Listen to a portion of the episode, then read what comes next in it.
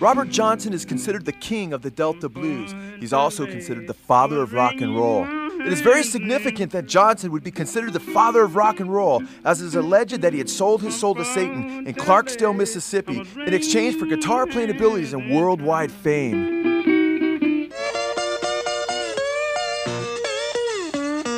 Welcome back to Conspiracy Club. I'm Tom, And I'm Amir. and this week Amir's taking over. This might be a two-parter. This might be mini-sode. We'll see what happens. Yeah. we're doing a double record for uh, spring break. We're running on the, you know, highway in this one, you know? I never heard that term, but Yes, you have. You just did. all right, I'll take it. And so we're gonna get into some uh, some devilish stuff today. Some nasty shit. Wow. No, it's not nasty. We're talking about Robert Leroy Johnson. I can't wait. He's a blues singer. He's talked about as the one of the pioneers, the first, the originals of rock and roll. He was, you know, inducted into the very first Rock and Roll Hall of Fame induction ceremony in 1986. And he was ranked fifth all time on Rolling Stone's 100 Greatest Guitarists of All Time list. Really, fifth. Yep. Yeah. So we could talk about we can hit up his, you know, where his early life cuz you know, it's he was born in 1911 possibly. They don't know. Yeah. Oh, He's a black guy and it's 1911. yeah, but that's like, They don't keep documents. eh, I guess that's Yeah. fair. For you guys, they have documents, but for us they're like, Wait, oh. you're black. They, they're like Jim Belushi. He was born. I don't know. I don't know when, he was born. Ship him on. All right. What? Anything? I was gonna say, do you want to give them a hint of what this is talk what we're talking about, or are you just gonna get right into it and not talk about why we're talking about a rock star? I don't know why we're talking about a rock star. You tell me. Well, maybe because he doesn't own the rights to his own soul. Ah, yeah. Okay. So the whole thing with him is he might have sold his soul the del- to the devil in order to become a good guitarist and a good performer and blues artist.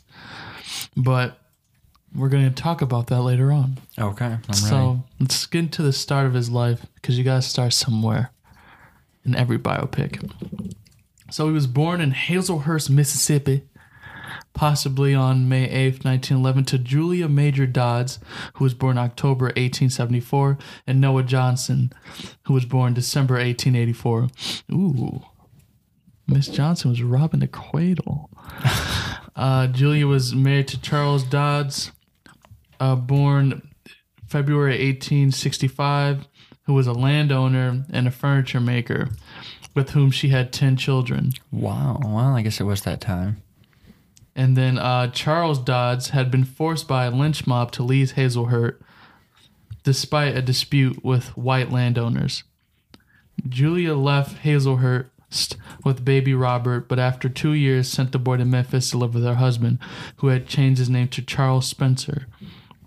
Robert rejoined his mother around 1919 in the Mississippi, Mississippi Delta area near, near Robertsonville. They lived on the Abbay and Leatherman plantation. Julia's new husband, known as Dusty Willis, was 24 Oh, what years. a name, Yep, was tr- everyone had a wild name back then. Dusty. Dusty Willis was 24 years her junior, You look dusty. and Robert was remembered. Robert was remembered by some residents as Little Robert Dusty, but he was registered at the Tunica's Indian Creek School as Robert Spencer in the 1920 census. He is listed as Robert Spencer, living in Lucas, Arkansas, with Will and Julia Willis.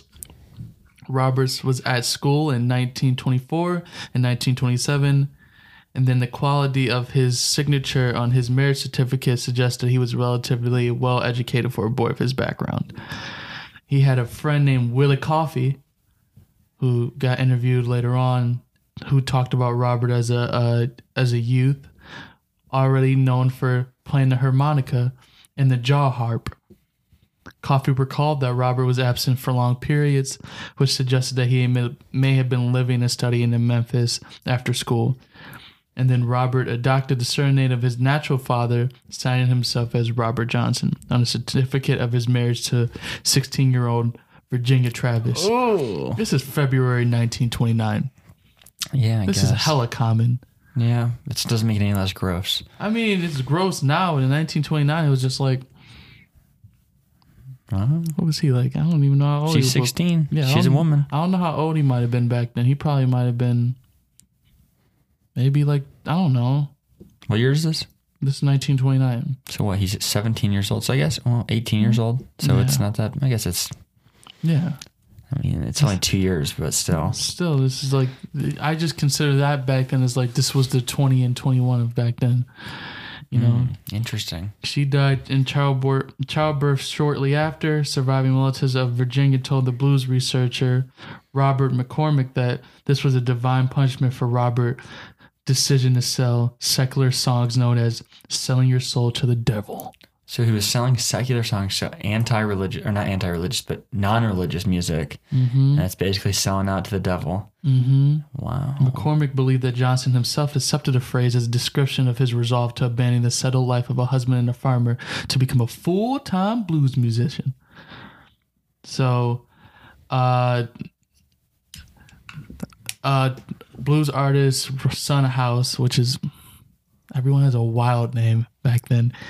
He moves to Robertsonville around this time and he also remembers Johnson as a little boy who was a really good harmonica player, but a terrible, embarrassing, awful guitarist. Really Yes. interesting. Soon after, Johnson left Robinsonville for an area around Martinsville, close to his birthplace, possibly searching for his father, his natural father. And this is where he perfected the guitar style of house and learned other styles from Isaiah Zimmerman. Zimmerman was rumored to have had learned to supernaturally play guitar. by- Supernaturally. yes, by visiting graveside, uh, I mean graveyards at midnight. So when Ghosts teach him. yeah, the ghost came up and said, "Hey, boy, let me teach you how to play this goddamn guitar." yep. yep. That's how all of it sounds to me. But uh, when Johnson next appeared in Robinsonville, he seemed to have miraculously acquired a guitar technique.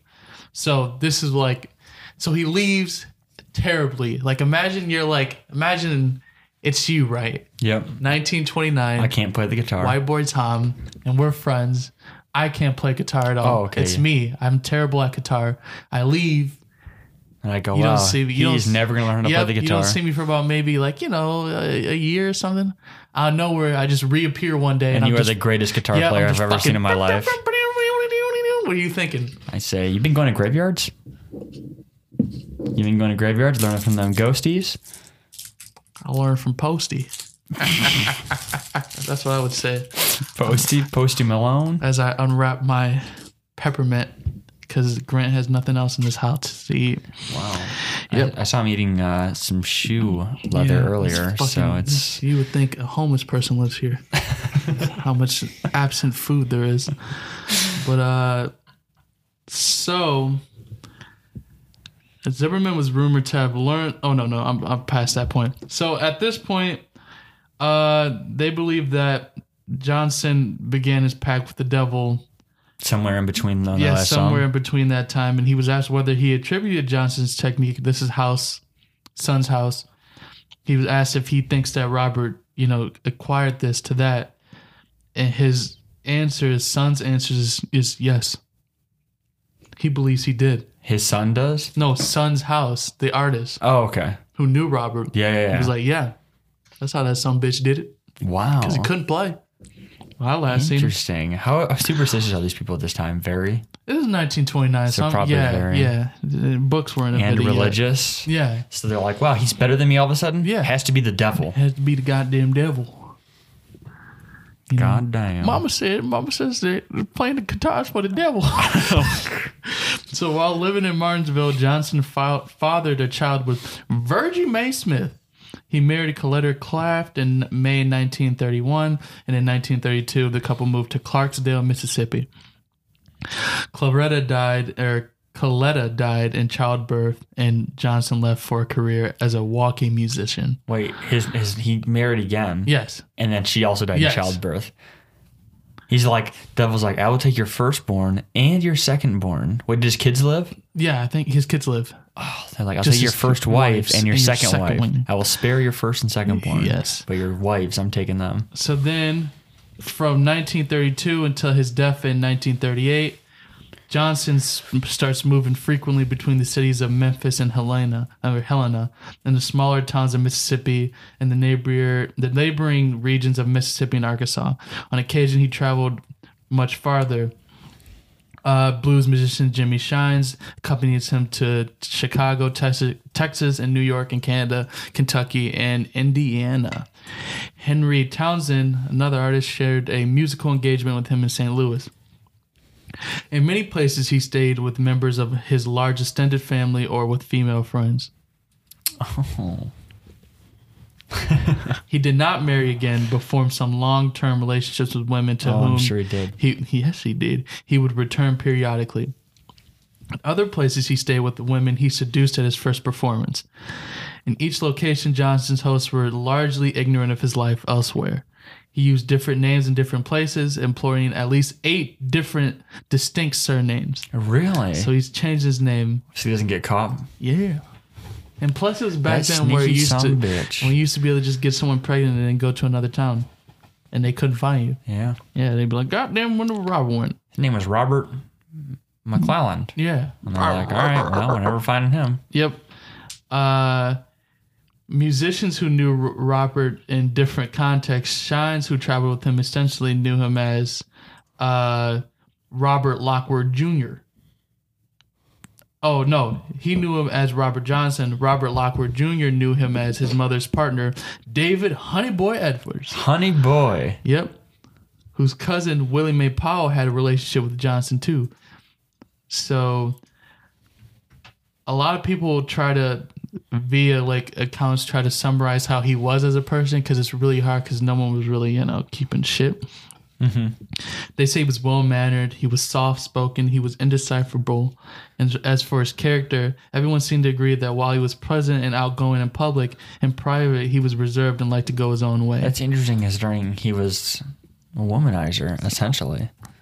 Yeah. Yes, he was. He's he's getting his his his mm, Johnson off. No. His Robert. Little Bobby. Yeah, his little pants. his penis. Stop. Musicians I, who, I'm with Grant. musicians who knew Johnson testified that he was a nice guy and fairly average, except for, of course, his musical talent. His weak his weakness was for whiskey and women. Whiskey is gonna come down. Oh, yeah? Remember the whiskey thing, because it's gonna come back later on. All right. Whiskey. Weakness for whiskey. Yep, and his commitment to the road. So when he would uh, r- arrive, so when Johnson gets to a new town, he would do like he'll play for tips on corners, and then in front of barbershops or restaurants. And then he didn't. Uh, he said in okay in live often live performances Johnson did not focus on his dark and complex original composition, but instead he would try to just please audiences by performing the well-known pop standards of the day. So he wasn't really doing blues and he had an ability to pick up tunes at the first hearing. So he'd hear it and be like, "Oh shit!" Yeah. That's interesting, especially considering how bad he was at the beginning. Yes. Now he can just learn it by hearing it. yes. Yes. He had no trouble giving audiences what they wanted, and then they later remarked on his interests in jazz and country music. He also had an uncanny ability to establish a rapport with his audience in every town in which he stopped. He would establish ties to the local community that would serve him w- well when he passed through again a month or a year later. So uh, Shines, who was earlier, said they were that she no, he was 17 when he met Johnson in 1933. So that's meaning that he says Johnson might have been a year older than him. So around in 1933, they're guessing that he was 18.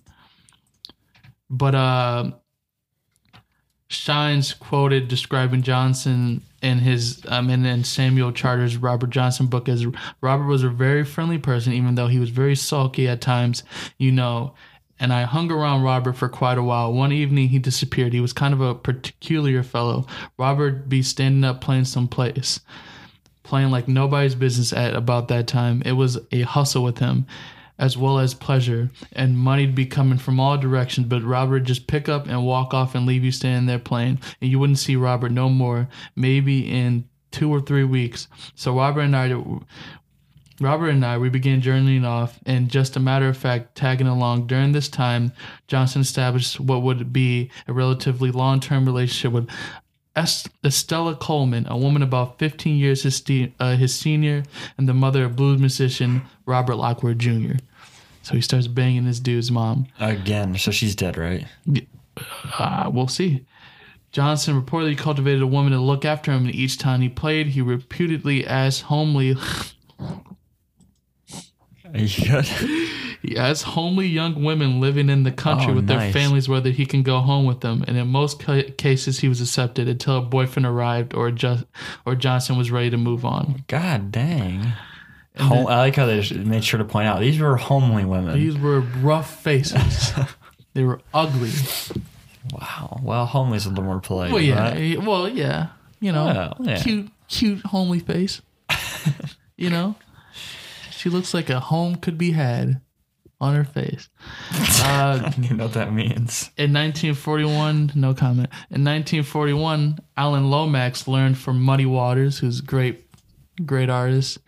Uh, he's in Cadillac Records, played by Columbus Short.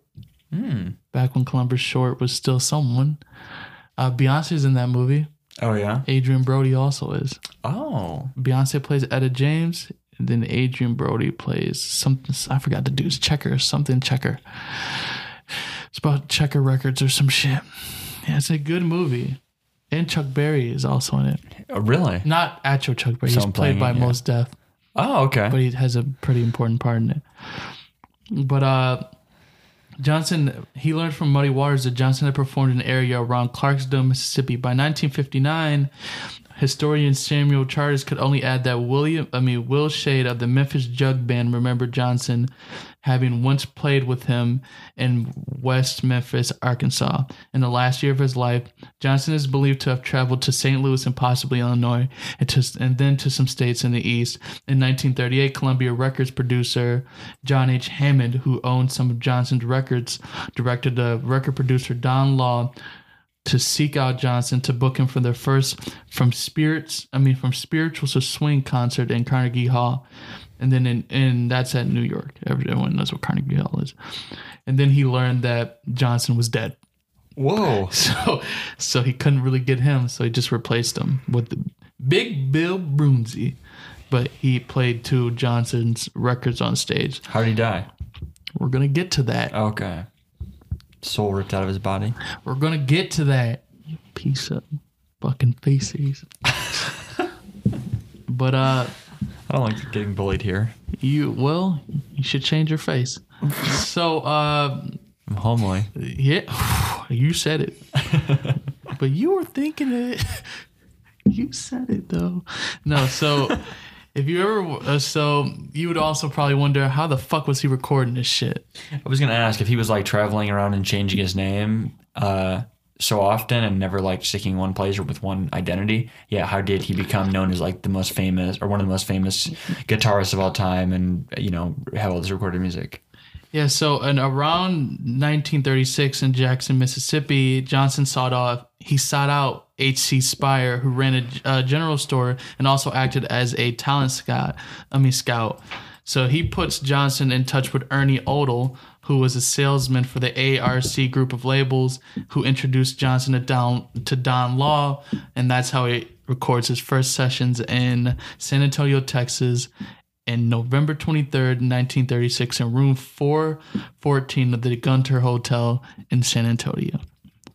And they record for three days, and Johnson played 16 selections and recorded alternate takes for all of them. And then he was like, that's where most of his recordings come from. He also recorded in and this is where at least the crossword blues comes from this time when he was recording that his which is one of his biggest songs he also recorded uh in i think dallas with don law again in a makeshift studio in 1937 so he was recording mostly with don law. And by the time that you know he died he only has 29 songs that make up his entire discography Really? And he's considered the fifth greatest guitarist of all time. yes That's pretty incredible. It also shows how you are terrible because you didn't even know who he was. Well, he's only got 29 songs. Yeah, you fucking bum. Never heard of him before. I hadn't. Remember when you didn't hear about Janelle Monáe? Yeah. Yep. Yep. Well, I live under a rock. Somewhere D- little Dicky is laughing like At you. like you. He's laughing at you, though. He's chilling on a boat, not putting on music. But Oh. uh, so that's where all his discography comes from. So let's get into the death. All right, let's get into it. I'm ready. So guess how old he was when he died? 35. Twenty-seven. No, he wasn't. Twenty fucking seven. The 27 Club, man. Allegedly. Allegedly, there's a 27 Club. Well, I'm saying we don't like. Oh, allegedly he's 27? Yeah, they're oh, okay. thinking he was 27. So Johnson died on August 16th, 1938, at the age of 27 near Greenwood, Mississippi, of unknown causes.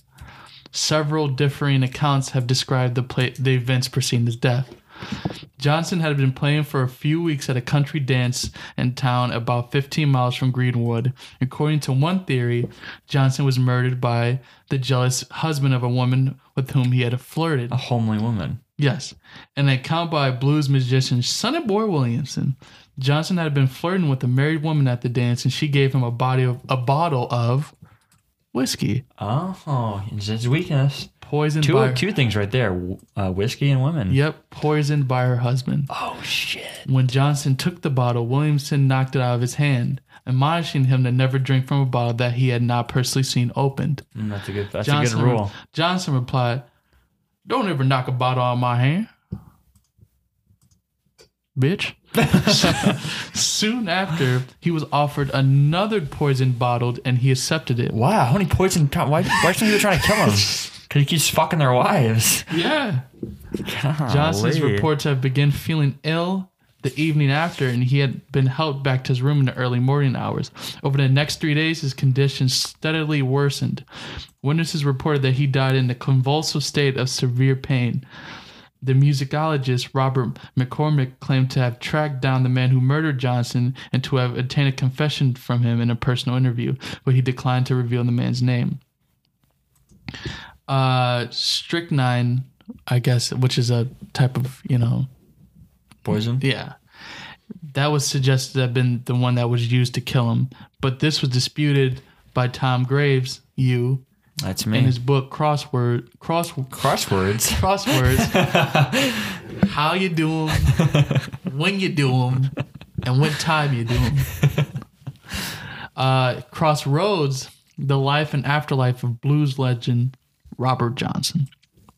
He relies on expert testimony from toxicologists to argue that strychnine has been it has like a very distinct odor and taste that cannot be disguised, even in strong liquor. Really? So he would he's saying that he would have like smelt that shit Immediately. Immediately, he would have, oh my. This Why shit did out they think it was that? Uh, I don't know why.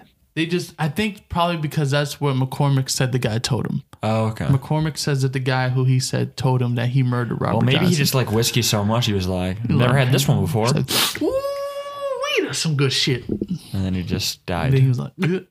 next thing you know, oh, my fucking gut. oh, shit. I got a shit on myself. next thing you know, he's dead. Well, we all are. Or, or, no, uh, so Graves also claims that a significant amount of it would have had to be consumed in one setting to be fatal, and that death from the poison would occur within hours, not days. Johnson's contemporary, contemporary other people similarly know that he, I mean, that the poison could not have been in strychnine since Johnson would have died much more rapidly instead of suffering for three days.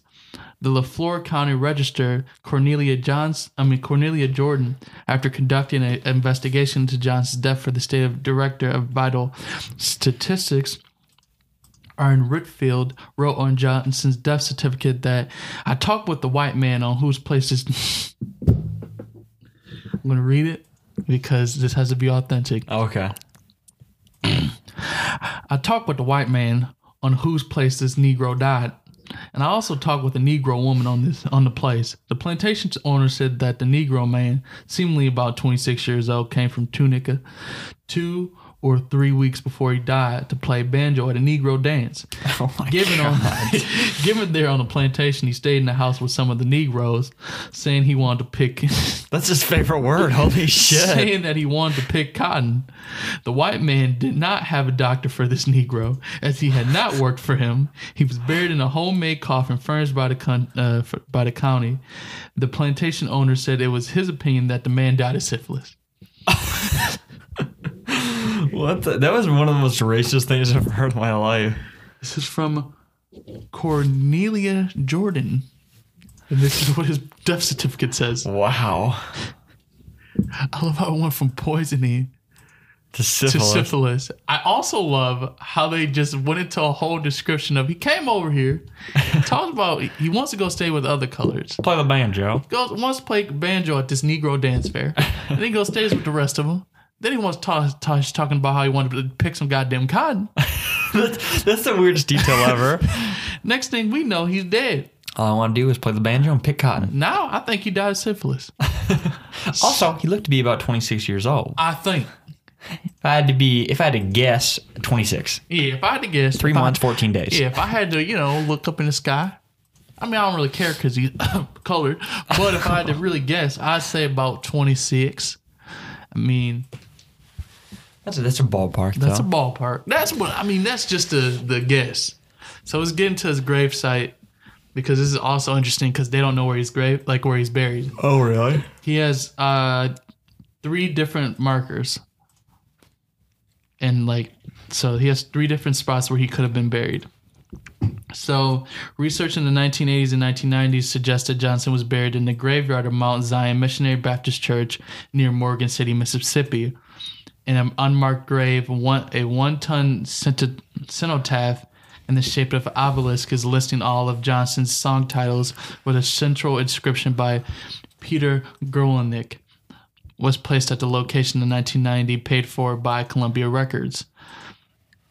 And then there's another one. There's a smaller one in, in 1990 which says "Resting in the Blues," which was placed on the in the cemetery of Payne Chapel near Quarto, Mississippi, by Atlanta Atlanta rock group named uh, Tombstones. After they saw a photograph in Living Blues magazine of an unmarked spot alleged by one of Johnson's ex girlfriends to be his burial spot. More recent research by Stephen LaVere, including statements from Rosie Eskridge, the wife of the supposed gravedigger in 2000, uh, indicates that the actual gravesite is under a big pecan tree in the cemetery of the Little Zion Church north of Greenwood along Money Road. So LaVere, Sony, and then because of that, LaVere and Sony Music placed a marker at the spot, which bears LaVere's name and Johnson's. So yeah, Interesting. and he was most likely uh, in the John Hammond Jr. in a documentary called "The Search for Robert Johnson" in 1991 suggested that he owed. I mean that. Because of his poverty and lack of transportation, Johnson is most likely to have been buried in a pauper's grave or potter's field, very near where he died. So was the crossroads thing? Was it a legend before, before he came around, or is he the the start of it? I'm guessing either. I'm guessing it was he was a start. Okay. Like they, they because they're. I mean, other people they have said that have you know. There's been many other artists since then that have said have sold their souls to the Yeah. devil, but I'm guessing Robert Johnson was a start because of he would talk about the devil and his music, and also the fact that he was a terrible, terrible guitarist, and then comes back and becomes one of the greatest guitarists of all time, which is like holy shit, how do you do that in such short time? But now we can get into the the legend of what the fuck, you know, the devil shit. Yeah, I'm ready. You ready? Are you fucking ready? I think so. You fucking ready? So, according to legend, as a young man living on a plantation in rural Mississippi, Johnson had a tremendous desire to become a great blues musician. He was instructed to take his guitar to a crossroad near Dockery Plantation at midnight. Really? He was instructed to. Yes, Is this the legend or is this actually what happened? this is the legend. okay. There he was met by a large black man, the devil. Who took the guitar and tuned it. The devil played a few songs and then returned the guitar to Johnson, giving him mastery of the instrument. This was a deal with the devil mirroring the legend of Faust. In exchange for his soul, Johnson was able to create the blues for which he became famous. And the legend was developed over time and has been chronicled by uh, Gayle Dean Ward- Wardlow and many others who sees this the legend as largely dating from Johnson's rediscovery by white friends, by white folks, you, by your your kind, more than two decades after his death. Son House once told the story to Peter Welding, I mean Pete Welding, as in explanation of Johnson's astonishingly rapid mastery of the guitar. Welding reported it as a serious belief in a widely read article in Downbeat in 1966. Under in, other interviewers failed to elicit any confirmation from House, and there were fully two years between House's observation of Johnson as first as a novice and then as a master. So they're saying he got two years to just get his shit together. Fast Yeah. and in an extremely Yes. different manner. Yeah. Further details were uh, absorbed from imaginative retellings by Greil Marcus and Robert Palmer. More significantly, the detail was added that Johnson received his gift from a large black man at a crossroads. There's dispute as to how and when the crossroads detail was attached to the jo- to the Johnson story. All the published published all the published fucking evidence. Fuck me anytime.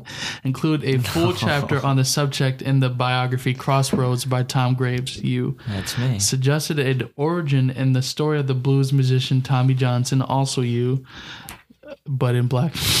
oh God. No, no, no. Okay, I take it back.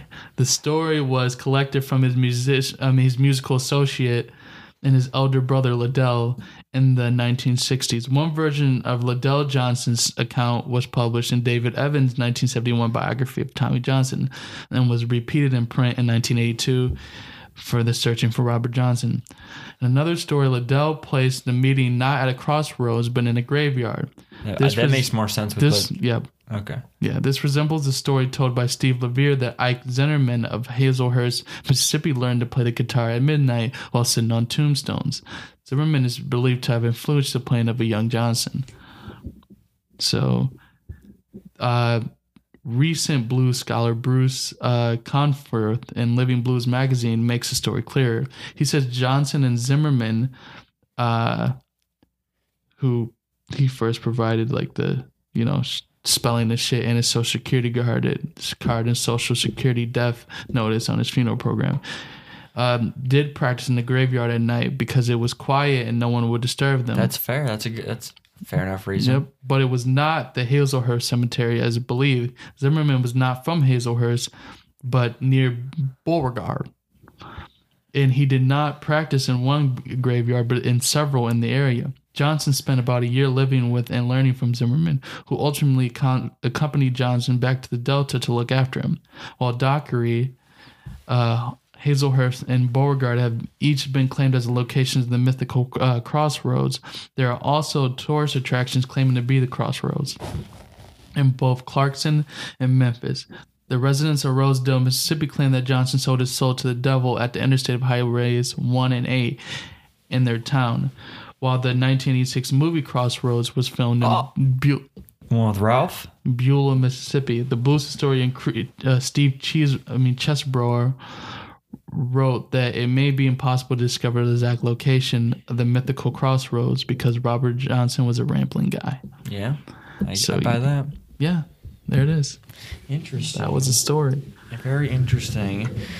I assume that soon enough we'll get to you doing the 27 Club. Oh yeah, at some point I want to tackle the 27 Club because there's the thing with that is though there's so many artists in there that all could have their own episodes. That's honestly the weirdest part to me is that he also died at 27. uh huh. And I'm like, wait, the Della stuff is one thing, But also, if he practiced, here's here's the thing: if he practiced at at night in graveyards, and we already know he was releasing secular music, so he wasn't really like godly or anything like that.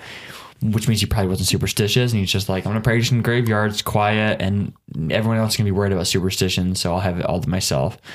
And then I can understand how the legend could get pinned on him that way. Mm-hmm. And maybe he just practiced a lot. Yeah. I mean, it's not impossible that you could It's not. It's possible. that you could become a master. You just have to have extraordinary talent and dedication. Yeah. And if you just constantly do it, if that's all you're doing, And, then you I can and like I said, if you're practicing in a graveyard, I can see how people would be like, "All right, yeah, fucking. Satan worshiper." you son of a bitch, get out there. And also because he was black, people were Oh probably yeah. like, oh yeah. "Oh no, no, Yeah, yeah. Hold on, boy. What are you doing in that graveyard? yeah, Yeah. But I will say, if you, I'll do this. If I do four people from the 27 Club, four artists, subconsciously, and someone notices that I've done four, then I will do an episode on the 27 Club. Just make sure you remind me. Was this the first one? This technically is the second one, but the first one doesn't count. It's a lost tape. The first the first one was an off the record one between me and you where we were just sitting without a table anywhere. Well, actually, I there's 51 tables. Yeah, well yeah, there was a lot of tables in the room and me and you got lost and we were just talking about it. Somehow Jim Morrison got brought in there. But so I don't know what happened to that one. But this is gonna be the official first one.